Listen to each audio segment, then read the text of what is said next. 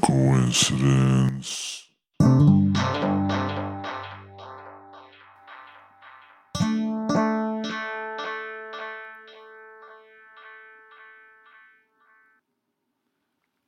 Welcome to Random Coincidence. I'm your host, Jacob Carlins, and this is the first episode. Uh,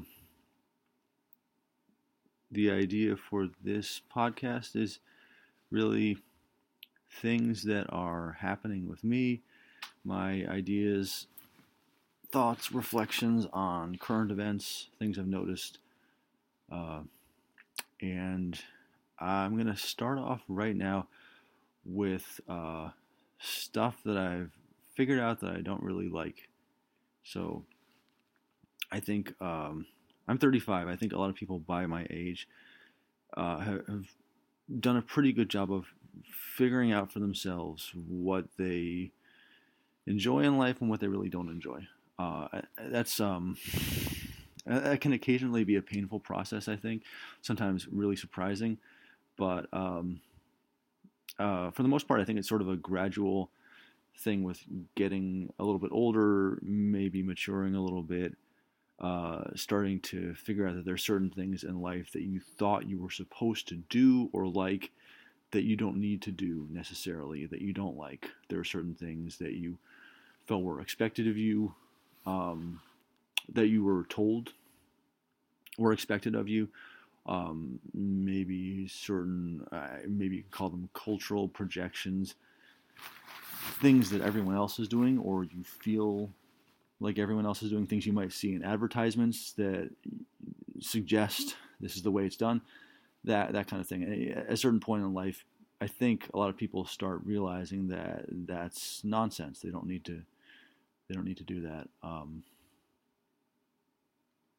the thought that just popped into my head is there there must be there must be some people out th- out there who to a certain degree do the opposite who um, are just really big fans of popular culture. Um, everyone has everyone has their their eccentricities, I think. So I don't think anyone is sort of a complete pop culture uh, robot. But I would imagine there are people out there who actually sort of you know listen to big radio stations, watch network television, read you know uh, Newsweek and National Enquirer and so on, and really actually genuinely enjoy it. Not like people who do that uh, without thinking and don't actually get that much out of it, but people who actually do like it and get a lot out of it. But uh, uh, a lot of people don't and, and find that, um, and this is not not even in the vein of rejecting pop culture or disliking certain things, but just uh, you know, uh, over the process, o- over the course of time, people. Um, tend to figure out what they like and what they don't like. So, quickly here, a list of stuff that I've realized I don't like, starting with steak. Um, there are definitely proponents of steak out there. I, have found that um, it's weirdly enough the the process of like cooking a steak to me is a lot more interesting and satisfying than actually eating it. You know, getting a steak, preparing it with um, salt and pepper, um, putting it in the pan, hearing it sizzle, turning it over, eh, you know, and all, all, the whole thing of cooking it is actually kind of cool. But um, even just picking it out in the store, trying to find a good one, but actually eating it, it's just like, it's just, it's just meat. Uh, I, am not a vegetarian, but somehow just eating a, a, piece of steak doesn't doesn't do it for me. Uh, other stuff. Most TV. I watch I watch too much TV sometimes. I'm definitely a TV watcher. I can't say that I just read books or that I do other stuff, but most TV just seems not fun to watch. It's not it's not enjoyable. It can't hold my attention. Uh, when a show actually holds my attention, where I get the thing where I'm sort of have the TV on, there's something on, I'm trying to watch, and I'm zipping in and out of the room to cook or make tea or or do some little chore and I feel compelled to come back in to not miss something, that's pretty unusual for me most of the time. And That's sort of a signal that I found a really good show. That's uh, most of the time that's not the case. Uh, let's see. What else? Spending time with people I don't enjoy. um, I don't have a whole lot of friends right now, which is kind of a in the midst of this segment. It's kind of an oddly personal thing to admit to. Uh, I definitely wish I had more friends. At the same time, part of that is due to the fact that I figured out that I don't like spending time. I don't like sacrificing my time and energy to people I don't. Uh, I don't enjoy. I don't like talking to. Uh, that took that took a while to figure out. Uh, let's see. What else? Certain areas, certain places. Uh, I guess I have kind of a mental list of places I don't really like. Um, so the obvious ones would be places that I feel like are, are dangerous or seedy, unpleasant, dirty. Uh, for the most part, you know, if it's a high crime area, that's not like a fun place to hang out. But interestingly enough, a lot of um, really safe, middle class or wealthy places uh, somehow just don't do it for me. Uh, you get kind of a vibe. So I'm not going to go through the whole list right now. Although at some point it might, it might be more interesting to it might be interesting to, to, go into a little more detail about places and what I've experienced in various places. Um, yeah, yeah, talk about places a little bit more. I'll definitely do that in the future. But just uh, the fact that I have a mental list of places I like and places I don't like, and I'm not uh, opposed to expanding that list and traveling a little bit, trying out new new places, going around. But um, yeah, sort of the idea of paying attention to your intuition and your uh, yeah. So in, in a weird way, this uh, whole segment is really just about intuition in a certain sense. Your first thought. So if you go into a restaurant, a lot of times you can just tell right away if it's your kind of place or if it's not. Uh, which is not to say that it's objectively a good or bad place, but is it a good place for you or a bad place for you? Same thing with a, a city. Uh, it kind of sends out a message right away. Is it for you or is it not for you? let's see. Oh, sugar-based candies. I, I, I feel like uh, when I was younger, I, I used to um, I used to kind of enjoy candy like you know like hard candy, let's say um, um, uh, gum with sugar in it, uh, peppermints. Um, trying to think of other examples here. non-chocolate candies, basically. Um, you know, and, and I, I, feel like over as I got older, somehow it just started to make my body feel really weird. I would get kind of a stuffy nose, sore throat going, just from eating a, a, a you know like a, a, box of it, like a large box, like you know like one of the like one dollar boxes or uh, one of those things, one of the little bags. So sugary, any non-chocolate candy for the most part. Every once in a while, I still go back go back and get those. Uh, it's like black and red raspberries. They're these chewy, fake candy raspberries that have little crunchy dots on the outside. I, I I'm pretty sure most people who are hearing this can picture that right away, or if they can't, they've never they've never had them in their life. Um, but that's like the one exception to that. Those are pretty good, although it still makes my body feel pretty weird. Those are not bad. Hmm. Uh, obnoxious dogs. That's more of that's not exactly the same thing. You know, nobody likes obnoxious dogs. I have a real thing against dogs who are just like shitty and poorly trained. Hmm.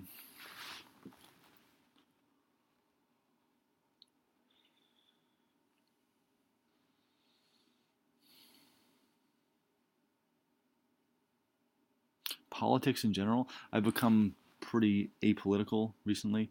Uh, I was a kind of unthinking liberal for a long time, just based on my family background. The kind of thing that happens to a lot of people where their parents are Democrats or Republicans, and they become a Democrat or a Republican, and it just continues on. And uh, just uh, definitely this last election cycle drove that home but it was developing before that. Just seeing that I, I feel like politics can be important, maybe in some ways local politics are can, can be very important and a good way to work and try to help other people but generally speaking it's just uh, it's kind of a weird form of entertainment it seems to involve a lot, a, a lot of anger, a lot of stress and anger, and divisiveness and gossip and just uh, negativity overall.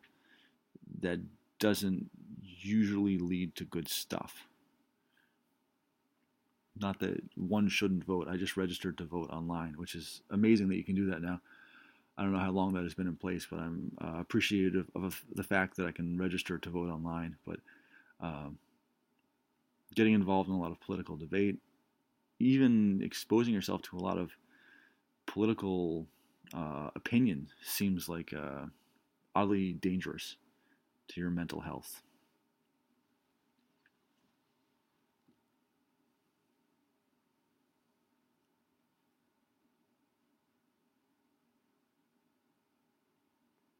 Hmm. I was just looking up um, a particular artist I want to see play, but for me, for the most part, seeing bands play, seeing artists play, not not so much fun. I don't like it. I love music. I listen to music constantly. Uh, I'm always looking for new music to discover. Uh, going back to music that I listened to in the past, uh, making up playlists. But actually seeing a band play, I don't know. Maybe maybe I'll get it at some point. Maybe I'll, I'll just relax more and feel more comfortable around people to the point where it becomes uh, a really good thing. Um, but for me, money is definitely an issue there too. You know, being able to afford a ticket. Uh, tickets aren't cheap. Even the cheap ones aren't cheap. But uh, yeah, seeing seeing a band play. Uh, you know, part of the idea with talking about this is that uh, to me it feels really really positive that you can get to the point in your life where you can realize there are certain things you kind of built up uh, an expectation and guilt around that you feel like you needed to do that you weren't doing, you realize that you didn't need to do them, and that feels good.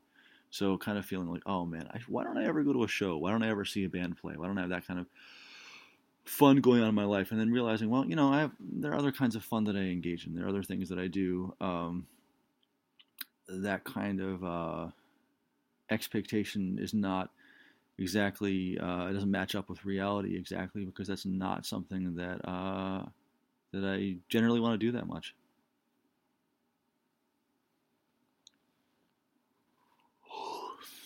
having a having a great car. I remember I talked to someone at a job I had uh, a couple years ago, just a, a temp job. I think it was think it was there. God, I'm having trouble remembering the details of it now, but I'm pretty sure I had this experience at a temp job where I was working for a photo. I was like a school photo company. They were in charge of taking people's school uh, their, their school photos and then sending them out to people, sorting them and sending them out. It was kind of a weird job, just a, a short term, a couple of months temp job. Talking to this one guy who was just really macho in certain ways and uh, I remember at one point saying, you know, I told, I told him I had never. It's funny. I told him I never fired a gun, and he was really shocked. He's like, "How can someone call themselves a man if they never fired a gun?" And I said something like, "Well, that, that's pretty judgmental." Um, kind of an odd moment. But then now thinking back on it, I realized that I have actually fired guns. Uh, at one point when I was like 20, 22, uh, I, I, I, visited a friend of mine from college, and he was he was living in Maine, and he uh, took me and maybe one other friend out to a gun range, and I fired a gun there. Uh, it was, you know, it was a little odd. wasn't that much fun. wasn't terrible. Um, so that's funny. At that time, I'd forgotten that I had done that. Uh, but this same gentleman at the job who was shocked that I had never fired a gun, even though I had actually fired a gun, um, something about cars. Him talking about like kind of cars I was into or like what kind of car did I want to get? Like if I you know in the future if if I could uh, save up money or something. And me just being like I don't I don't care about cars. And again this guy being kind of surprised by that. Um,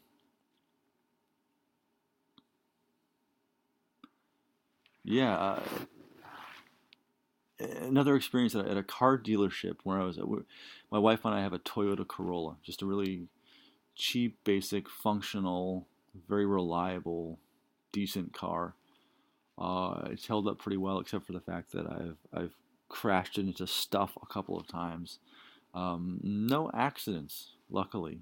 Um, except for the one little scrape that my wife got into another car, just kind of dented the door a little bit. But as far as I go, I've just you know backed into a rock one time, or in a parking lot, I hit like a about a lamppost, like a little concrete, uh, like a concrete structure that had been built around a lamppost, I think.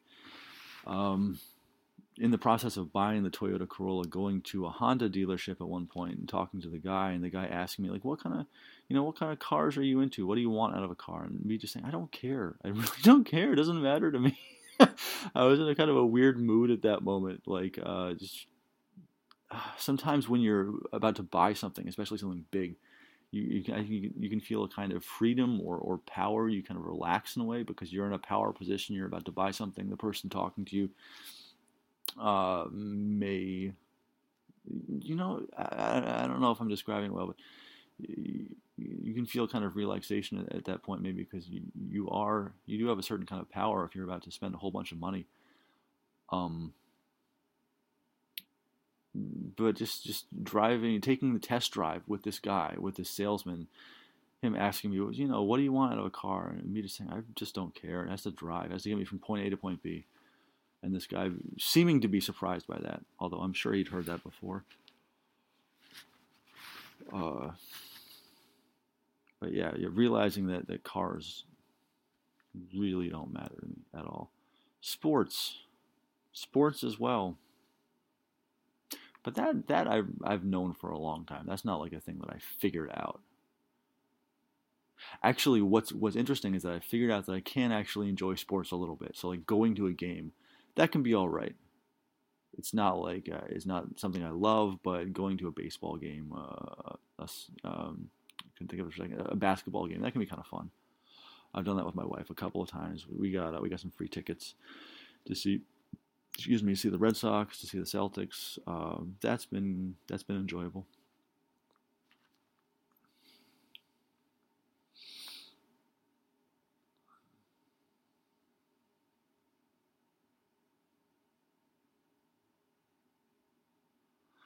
I think that's it for this one. I'm I'm thinking here. I'm trying to drag up some other things that I've found. Uh, apparently there are fewer than I thought. Maybe I'll come back to this in future uh, future episodes. But I think that's about it for this one.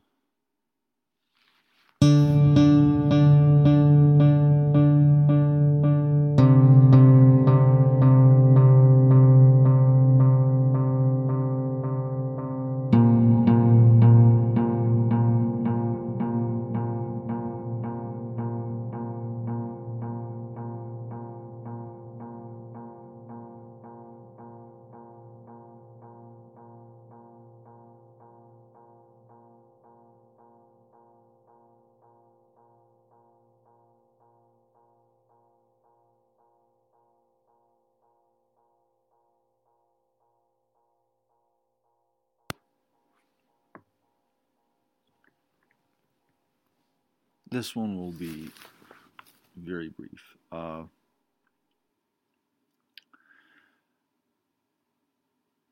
hard to get started on this one. Um, something I, I listen. I've listened to quite a few podcasts. I'm sure. Um, I'm sure a lot of people have at this point. Uh, you know, there's some that I've listened to for years and that I've really grown attached to. They've become almost like friends or family. They become a part of, of my life. There's some podcasts I listened to for a while. Uh, I just kind of got bored with them. They fell away. Uh, other podcasts I I sort of got frustrated with. Uh, the particular lot of podcasts that I listen to, a lot of times, uh, you'll find people complaining about political correctness and the left. Uh, so this is sort of in that vein. And because this is something that's been talked to death in certain ways, I don't want to just repeat what other people have said because it's boring. Uh, it doesn't move that conversation forward in any way. Um, and it's repetitive. And that's something uh, I want to avoid. Uh, also, just in terms of what I say, because I think thinking back, I'm realizing that I've recorded about 30 podcasts total. This is the first episode of this one, but uh, with other stuff that I've done, I've recorded recorded 25 or 30 other podcast episodes, maybe, and I think there was a fair amount of unconscious repetition in those. Uh, not just sort of verbal tics saying like or um, but repetition of ideas without realizing it. Uh, a lot of times, because of being nervous, not being sure what to say, and having to feel feeling like I had to fill time and space. Uh, it's interesting seeing that about myself because that's something I always found fault with for my father. Uh, he's sort of famous for retelling old stories uh, and and kind of corny jokes sometimes, but especially old stories and anecdotes. Uh, and he has a pretty good sense of humor about it. If you call him on it, he'll say, "Oh, he'll laugh at himself," and it's not not really a big deal. But um, I'm seeing that in myself in a weird way, not just in terms of podcast recording and creating creating art, but uh, just in terms of my conversation, looking at me talking to my wife specifically and realizing that I'm repeating myself a lot. She just kind of, uh, for the most part, puts up with it, but seeing that, and for a long time, not even realizing it. Uh, in terms of this uh, segment, which is getting a little bit longer than I anticipated already, I don't want to repeat myself too much.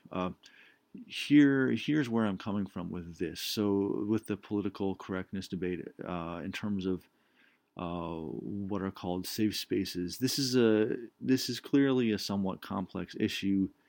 There are a lot of factors involved. Uh, like with the whole political correctness thing in general, there are reasons for its development. Uh, the biggest one being the existence of really terrible bias and racism in society, and the need for that to be fixed, for that to be alleviated, which nobody could really argue against. If anyone's arguing against the existence of that, they're clearly from the start they're out of their minds. At the same time, they're uh, the the reactive nature of political correctness and the way political correctness has been wielded as a kind of weapon by the left uh, has its own issues. I'm just going to share a couple of things that are that are personal um, to me, that are recent and personal, and I think are somewhat relevant to this. So, uh, as as most people know, I think the the uh, just like a lot of activism, at least at least in the second half of the 20th century, a lot of activism came out of college campuses the political correctness thing dovetailed with that, it connected to that. It largely came out of college campuses. Um, same with the recent uh, issues and debate over so called safe spaces, places where people can feel not judged, feel free to talk as they want, debate as they want, uh, not feel like they're being um, harmed or bullied or harassed in any way. I hope I'm describing that well enough. I could be off in some way, but that's my sense of what it means to have a safe space. Um, I, am sure it extends on a grosser level to things like physical safety, um, issues with sexual harassment, and even rape. Obviously, at that larger level, it's a no-brainer. It has to happen. There has to be physical safety. Uh, you know, I'm not talking about on that level. I'm, I'm talking more in terms of discourse and speech, conversation. Um, so uh, I, I'm in school. I'm in school at a very small liberal arts school in Boston, um, and for me, the interesting thing is I've never I've never really been talked to directly. I never heard people talking much about the idea of safe space, although I definitely uh, get the sense that that's something people are trying to create. Uh, my my one of my first big surprises with that was having being asked at the start of my first semester, which was last semester, being asked at the start of the first semester what my preferred gender pronoun was. So we started off the two classes I was in that semester with introductions. The professors asked us to say what our names were, a little bit about ourselves, I think, and then what our preferred gender pronouns are. So he, him, she, her, they, that kind of thing, uh, and that was that was really shocking for me. That was a big surprise, and uh, I went along with it, and it's uh, in a certain sense not a problem at all. It's not a big deal. But that was that was surprising. I think that goes along with the idea of trying to create safe spaces for people who uh, have issues with the way gender has been um, talked about in American society. Um, so my point there again is that safe space trying to be created in many ways positive, uh, in some ways seems seems odd, uh, although some of that's definitely just you know how old I am. I'm not a millennial. I'm 35. I'm new to this kind of world and this sort of discussion. But then I had just very strange experiences with class discussions. Okay, so my my what I'm trying to underline again is that there's this effort to create safe spaces, but then I find myself in classes where the professors can be incredibly rude, incredibly rude in odd ways, like a professor last semester who was in the habit of laughing at students to their faces, just sort of chuckling or laughing sarcastic, sarcastically laughing derisively. I don't know if it's possible to laugh sarcastically. That, that, that seems like you have to say something with a kind of ironic meaning to be sarcastic, but to laugh derisively, to laugh at students when they got the wrong answer, to sort of say things like, "No, that's that's wrong. That's not right," um, uh, which would then create these very awkward silences in which no one wanted to jump in. This professor would ask questions of students or of the class in general. No one would want to answer or start a discussion because they were afraid of being laughed at or they didn't feel like putting themselves out there. Um, so I'm not one to complain about the absence of safe spaces.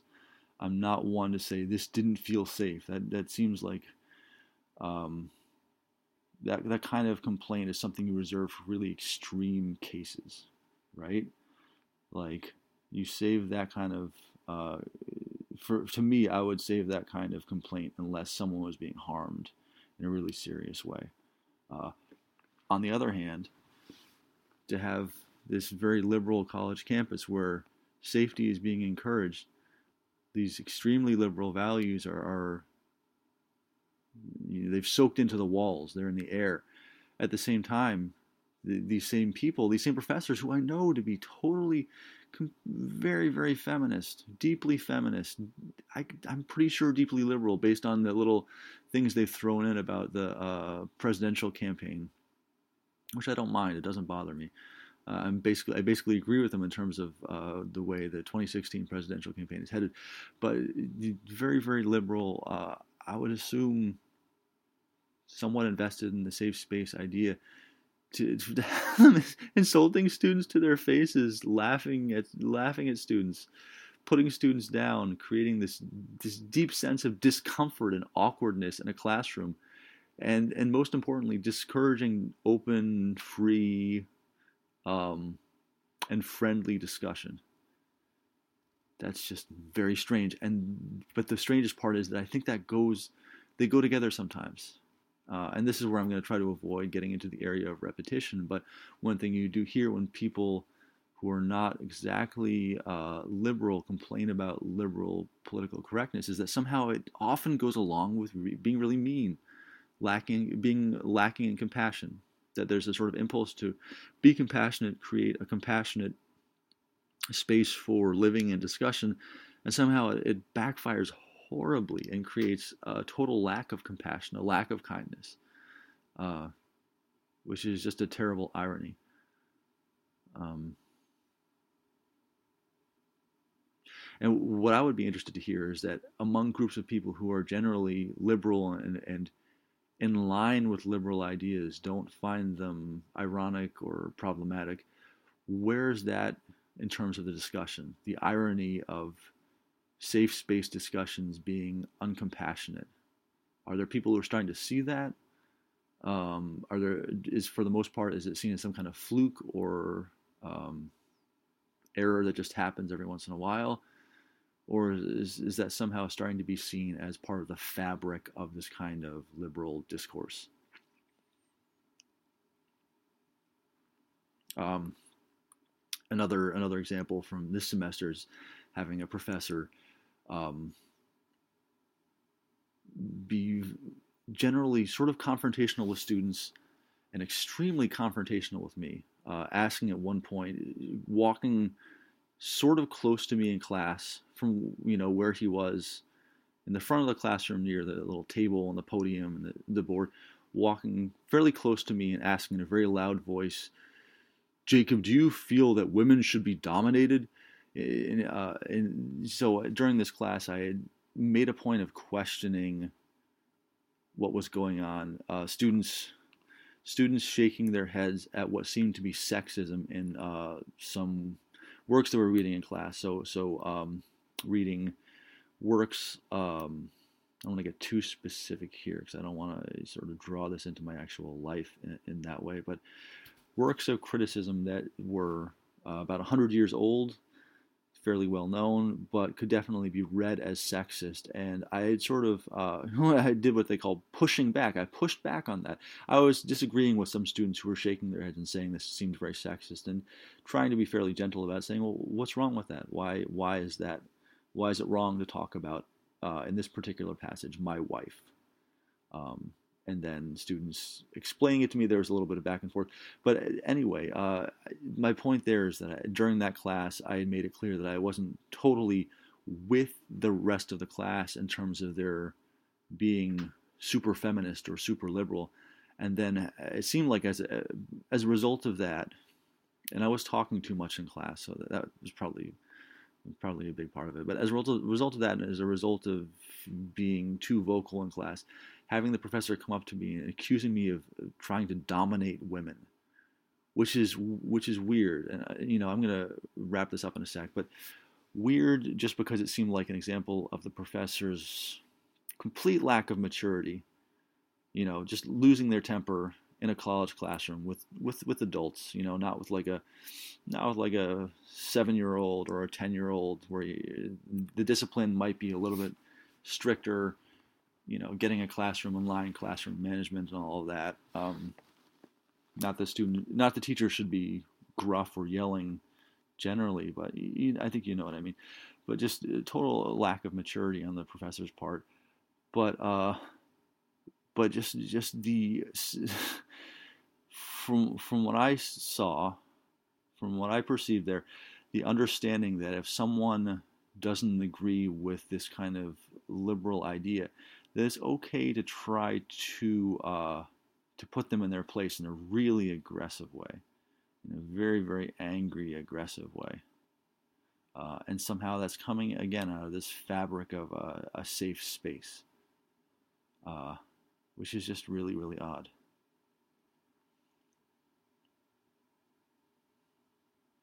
And so, you know, clearly I, I have some ideas about that. I have ideas about how discussions should happen generally in a nice way. That's really the, the, the main idea there. But I wanted to talk about that a little bit the, the, the political correctness, safe spaces, and how they seem to backfire. Um, and it's funny, I'm not sure what the, the next steps will be in terms of people discussing this. Um, sometimes it seems like coming up with catchphrases, hashtags, buzzwords is what moves things along, or it's like the next moment in terms of a public discussion of something, whether it's political or not. But really, uh, I don't know. I, I don't. I don't know. I don't know how much society ever gets less angry and aggressive.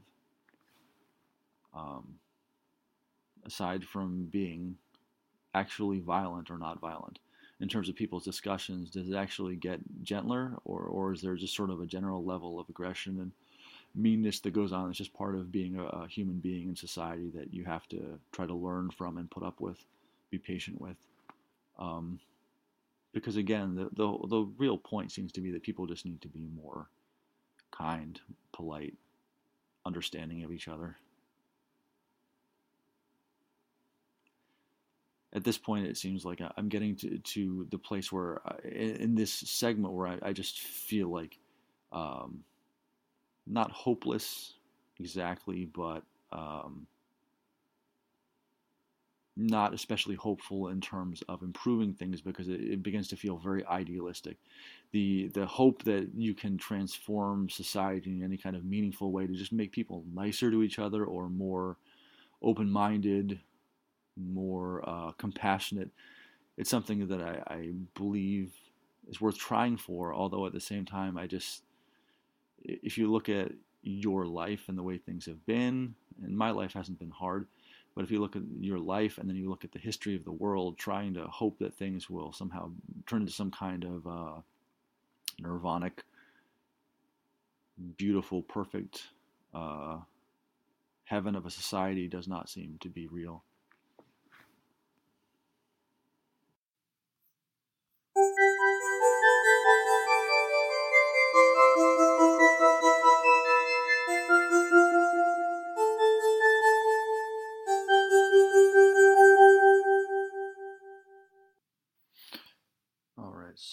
I'm going to start, I think, trying out uh, a new ongoing series of, um, I don't know what you call it, a new segment for this podcast called Messy Astrology.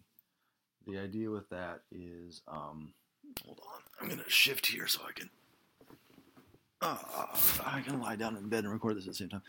So the idea with the messy astrology part is um, I've I've always been interested in uh, kind of new age stuff and the occult, and uh, there is a part of me that resists that and thinks that anything new agey is kind of ridiculous. Uh, actually, my my Buddhism and my meditation practice have gone along with that for the most part. If you know um, anything about my other podcast or my my writing. I'm a huge fan of Chogyam Trungpa, and one of his biggest teachings was on spiritual materialism.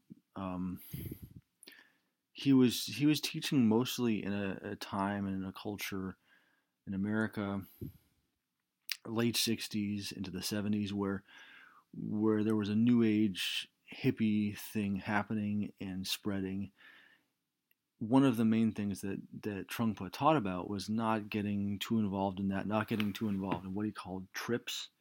So not turning really anything, but especially spiritual practice or religious practice into some kind of um, into some kind of game or uh, some kind of I want to say adventure, um, although that's not exactly the word I'm looking for.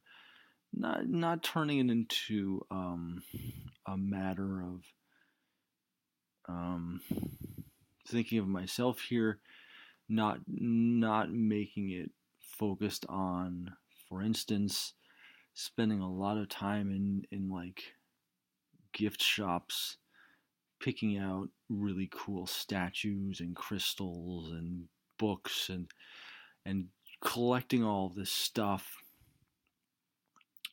Of course, it's not uh, this kind of this kind of idea being against what, what he terms spiritual materialism. Uh, and it's a fairly complex teaching, so I'm kind of um, giving it short shrift, and that um, I'm not presenting it in a um, in enough of a systematic or careful way. But a big part of this idea is that real meditation, real prayer or practice has very little to do with you know picking out um, um, picking out tchotchkes, picking out uh, cool stuff to go in the meditation room. Uh, and I, as I say this, I realize I just I just did that, but not not devoting not devoting too much time and energy to that kind of thing. Um, uh, one of one of his ideas was was really to put more emphasis on a kind of simple, straightforward sitting practice. So the idea is he was emphasizing he was emphasizing for the most part just the you know the straightforward very earthy qualities of sitting watching your mind watching your breathing, uh, and not really getting concerned with things like chakras and third eye and crystals and incense and all, all that kind of thing because uh, there are a couple of problems with that new agey approach and the main one is probably just that it's, it's kind of a distraction. It's actually kind of a trick. Uh, it's an ego trick to get you to not actually sit down and practice. On the other hand uh, I have been interested in stuff like that for a long time. Got very into the occult when I was uh, in like, I guess, middle into high school, um, and sort of tried to practice that stuff without any real success because I never, you know, I never took it upon myself to find a group or a teacher or anything. Um, uh, but have just recently, over the last year and a half, two years have just recently gotten more interested in astrology, mainly through uh, online friends, through Twitter.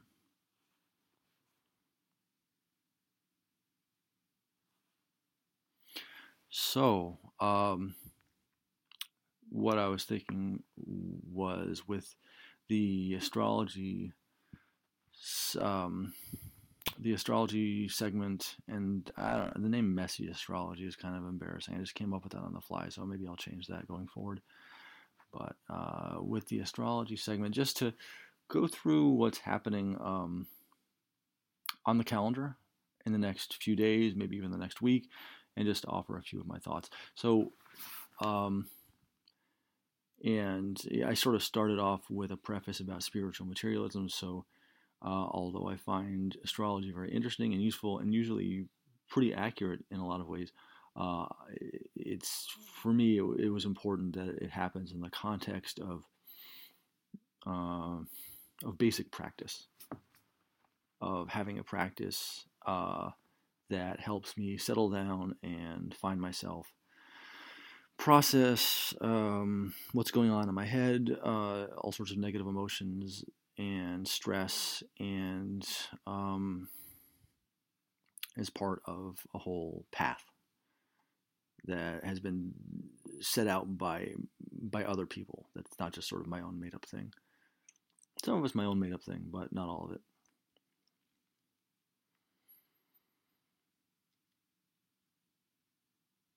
So uh, the first thing for this week is, uh, from what I know, Mercury retrograde is just finishing out. I believe um, we just entered fall, so the, the equinox happened on Thursday at some point.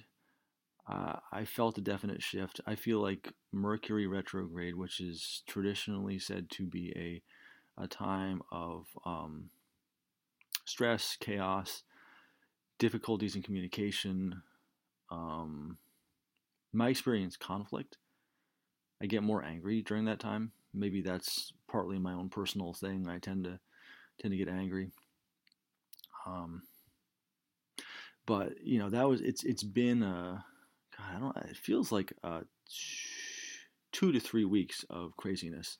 I don't know if that's been the actual time of this kind of this Mercury retrograde thing, but that's what it has felt like. Oh, also some some health issues, some mm, relatively serious health issues uh, on the level of like high cholesterol, high blood pressure, uh, but actually being able to feel it, actually being able to feel that my my heart doesn't feel so great, or it didn't for a little while. Um, my heart was pounding a little too much just going upstairs and that kind of thing. Um, generally feeling unhealthy when most of the time my health is pretty good.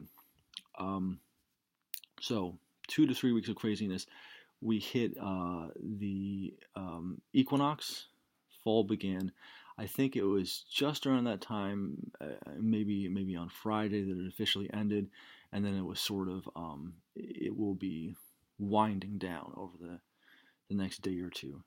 I felt a definite shift right at the equinox. I felt like, oh, okay, it's starting to relax. The energy, wherever I go, tends to feel a little bit easier and freer, a little bit more clear. Um, I don't feel as much anger in the air as I was feeling before. Uh, that sort of thing. So, the idea with it being messy astrology is I haven't studied this stuff uh, in any depth. I haven't read much about it aside from what I read online, which is not really a whole lot. Uh, but it seemed like somehow uh, the retrograde connected to that shift that happened with the equinox in, in an interesting way. So there was a shift in the seasons. It's not always how it happens, I don't think, but um, no, it's definitely not always how it happens. There, there are various retrogrades that happen that aren't aligned with uh, a change in the seasons. But uh, in this case, it was, and it was really nice to have that to have that uh, stop. Um, as far as work, I came very close to quitting my job during last week. Um,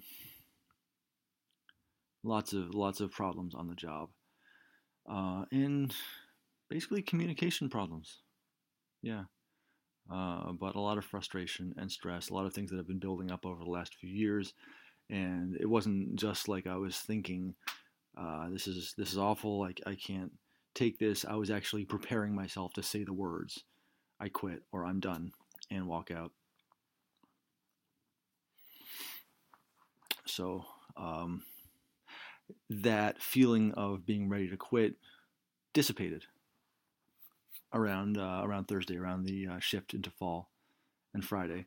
Um, and and one of the really odd things was that there was a, a, a real argument with one of my a really intense bad argument with one of my coworkers at the end of Friday. I guess another communication problem in a certain way. Uh, but one of the really weird things was that somehow I got I got really upset at the time. You know, for the next mm-hmm, two three hours, I was still upset.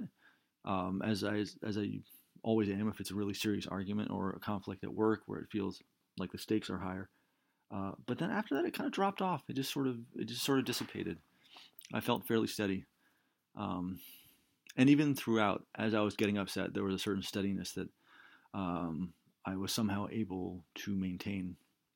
I wish I'd been able to get more of that and not get upset at all or argue at all. But uh, I feel like that was probably, at least in part, related to that change, that movement away from retrograde. So let me look at the calendar here. Oh, um, so uh, this is, I'm recording this. I should probably have said, first of all, when I'm recording this. I'm recording this on September 24th, um, the third, the third day of fall. Tomorrow, Sunday, the 25th, will be in the Tibetan calendar uh, Dakini Day. Uh, Dakinis are these figures traditionally talked about in Tibetan Buddhism, sort of um, they represent and embody a kind of chaotic, playful, mischievous, witchy energy.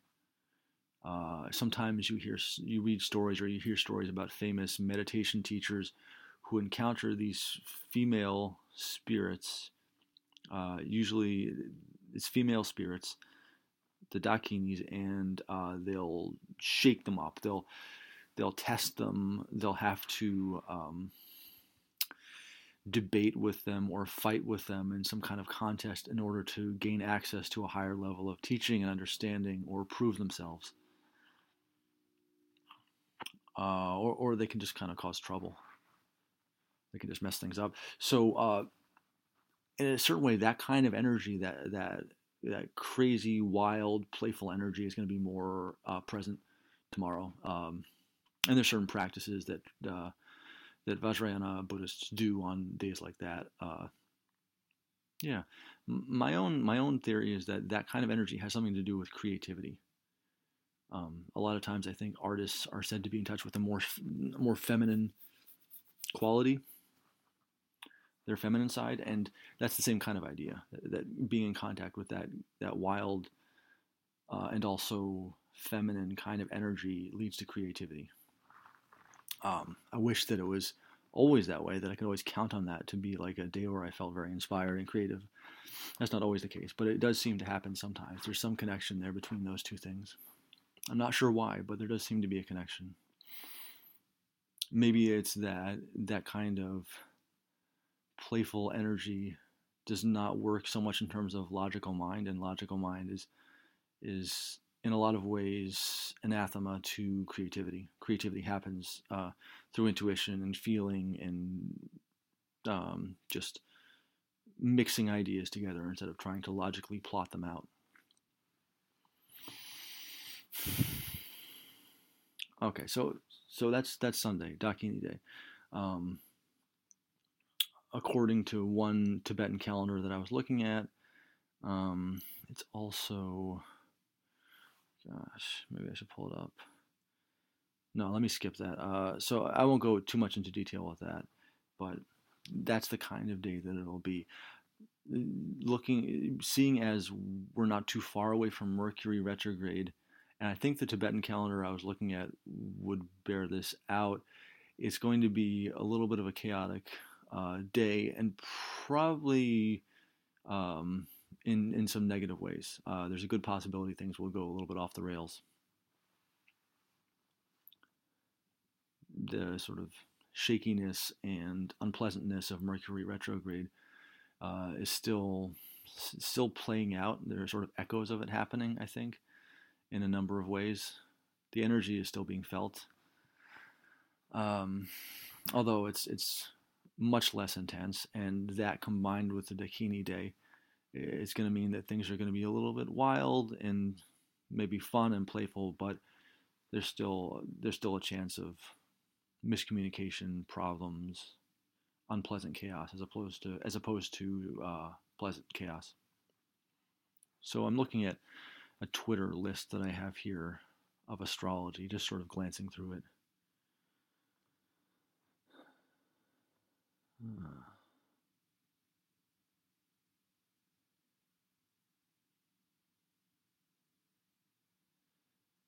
So it looks like today is a good day to stay in your comfort zone, which is interesting. That's that's what I've done today, and um, I do that a lot. I mean, it's not like I I'm not traveling all the time or or um, skydiving, so so I do do that a fair amount. But um, just thinking about the the places that I've been to today, the gym, uh, Stop and Shop to get some bleach for laundry in the sink. Uh, um, seeing seeing my sister and uh, my brother-in-law, it's places very close to home and things I'm pretty familiar with. So that that seems to fit, and that's one reason I like studying astrology. I don't know, studying is the right word. I like I like um, getting information about astrology and seeing it. Um, because it's one of those things. It's like it's like feng shui. Um, and I know people tend to make fun of that kind of thing, but uh, it's one of those things when you when you look at it a little bit, it just seems to match up with your experience. That's what I find.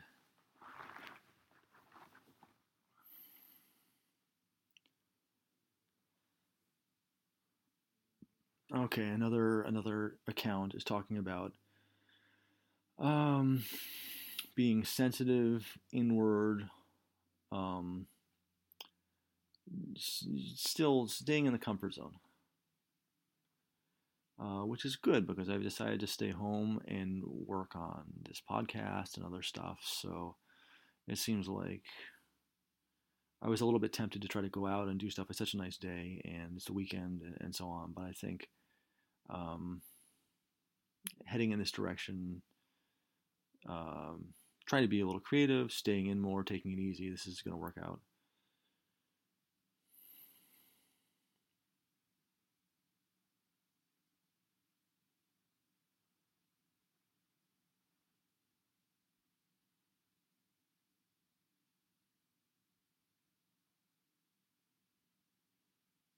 Okay, so I think I'll just do one one last one. Uh, there's one Twitter account that I follow, which is just great. It seems to combine Chinese and Western astrology. So if if you don't know, um, there are different kinds of astrology. Again, I'm no expert on this at all, but there are different kinds of astrology. Tibetan astrology is one thing that I've been learning a little bit about. Uh, there's Chinese all over the world. I think there were um, there have been traditions relating to uh, the stars and planets to astrology and how they affect people, what they mean. So there's an account that I follow that uh, that combines Chinese and Western, which is great because the Chinese and the Tibetan all seem to seem to dovetail in some ways. Um, I think they're similar.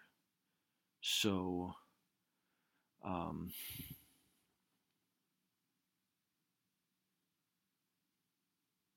the perspective this person is offering on uh, on these matters on astrology, it's uh, it's a nice balance, I guess, or it combines uh, some of my different astrological interests. Anyway,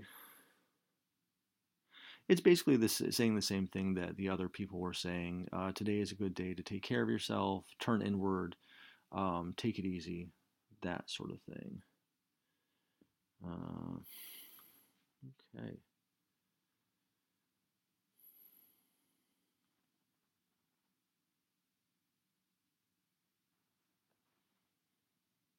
Just thinking how to wrap this up.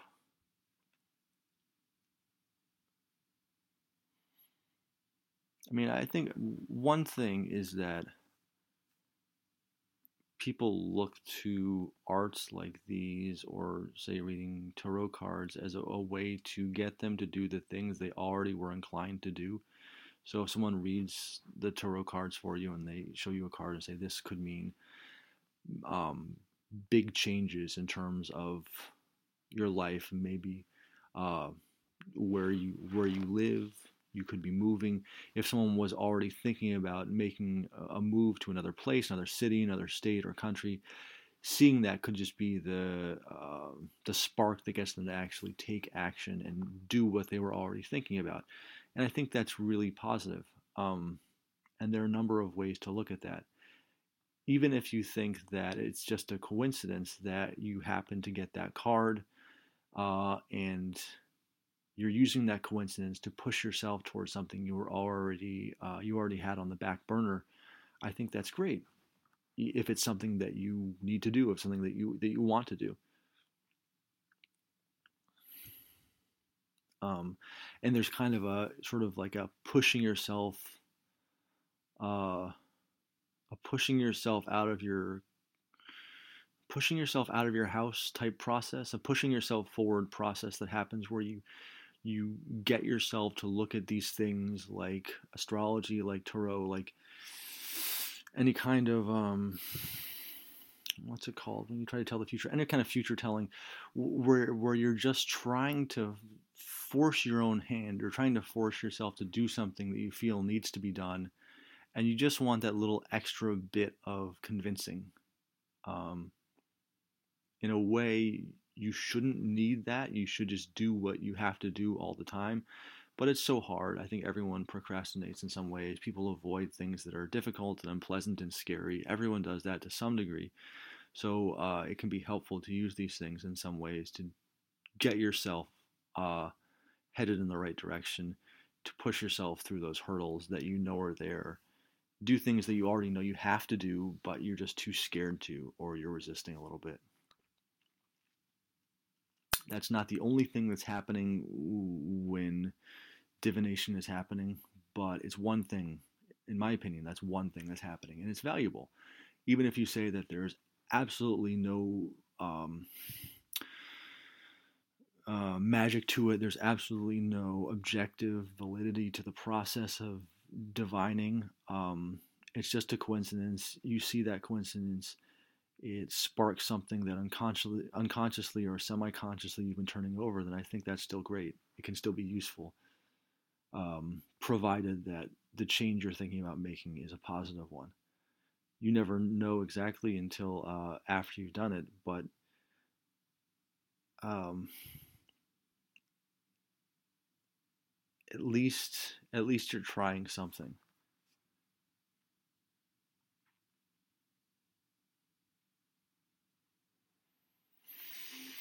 And I think sometimes you, you do know, you do know in a certain way. We all have intuition, so we know somewhat.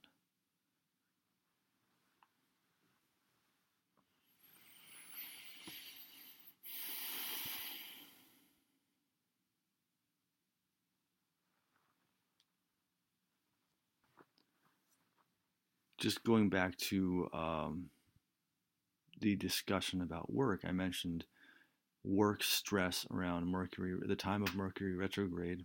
I don't know why it's so difficult for me to say that. I feel like that's something I have trouble saying when I'm recording, and I have no trouble saying when I'm not recording. There's something weird that happens to my voice when I'm recording.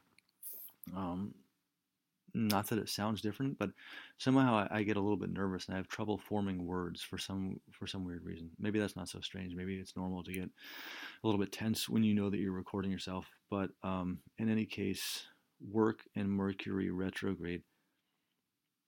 Um, I was I, I have been ready to quit, and so just talking about uh, using astrology or divination as a way to get yourself headed in the direction you already wanted to be headed in. Um, one thing that you know, just just seeing seeing that going on, feeling it going on at work, seeing um, seeing these astrologers talking about the possibility that during this time you should be making some big changes, uh, in their words, letting go of things, things coming to an end, that sort of thing. For me, it resonated, and I, I realized that I do want to find a new job. I want to quit my job. Um, and got me to the point where I was 80% ready to do so. Um, I feel like I was pretty much, I have been justified in that uh, just based on the kind of interactions I've had with people at my job and with my superiors. Um, so it, it pushed me in that direction. My intuition is telling me, my intuition has been pretty decent the last couple of years. My intuition is telling me that actually I'm I'm probably not going to leave the job at this point. It's probably not going to happen right now, and it's a weird feeling because uh, there are there are some significant problems there right now. But in a, in a weird way, and I'm not sure if this will make sense uh, as I sort of say it as I'm thinking out loud here, but the uh, process of getting to the point where I'm ready to quit uh, is helpful for me at the job itself. That somehow, um, when I'm there, when I'm around other people, those people knowing on some level or feeling, just being around me, sensing, intuiting, feeling that I'm ready to call it quits uh, more or less at a moment's notice is useful, if that makes sense. When people can tell that about you, uh, that can give them pause. Not as a kind of bullying thing, like, you know, don't mess with me or I'm out of here, but uh, it can give them pause. Uh, it's uh, in a kind of um, in a quiet way, kind of a power move knowing that in some ways you're justified in leaving. If you need to, you can do that uh, in, in a moment. And from there, realizing that you have a little bit more power than maybe you thought you did before. So that's it for this episode of uh, Random Coincidence. I thank you all for listening, and I'll be seeing you soon. Random coincidence.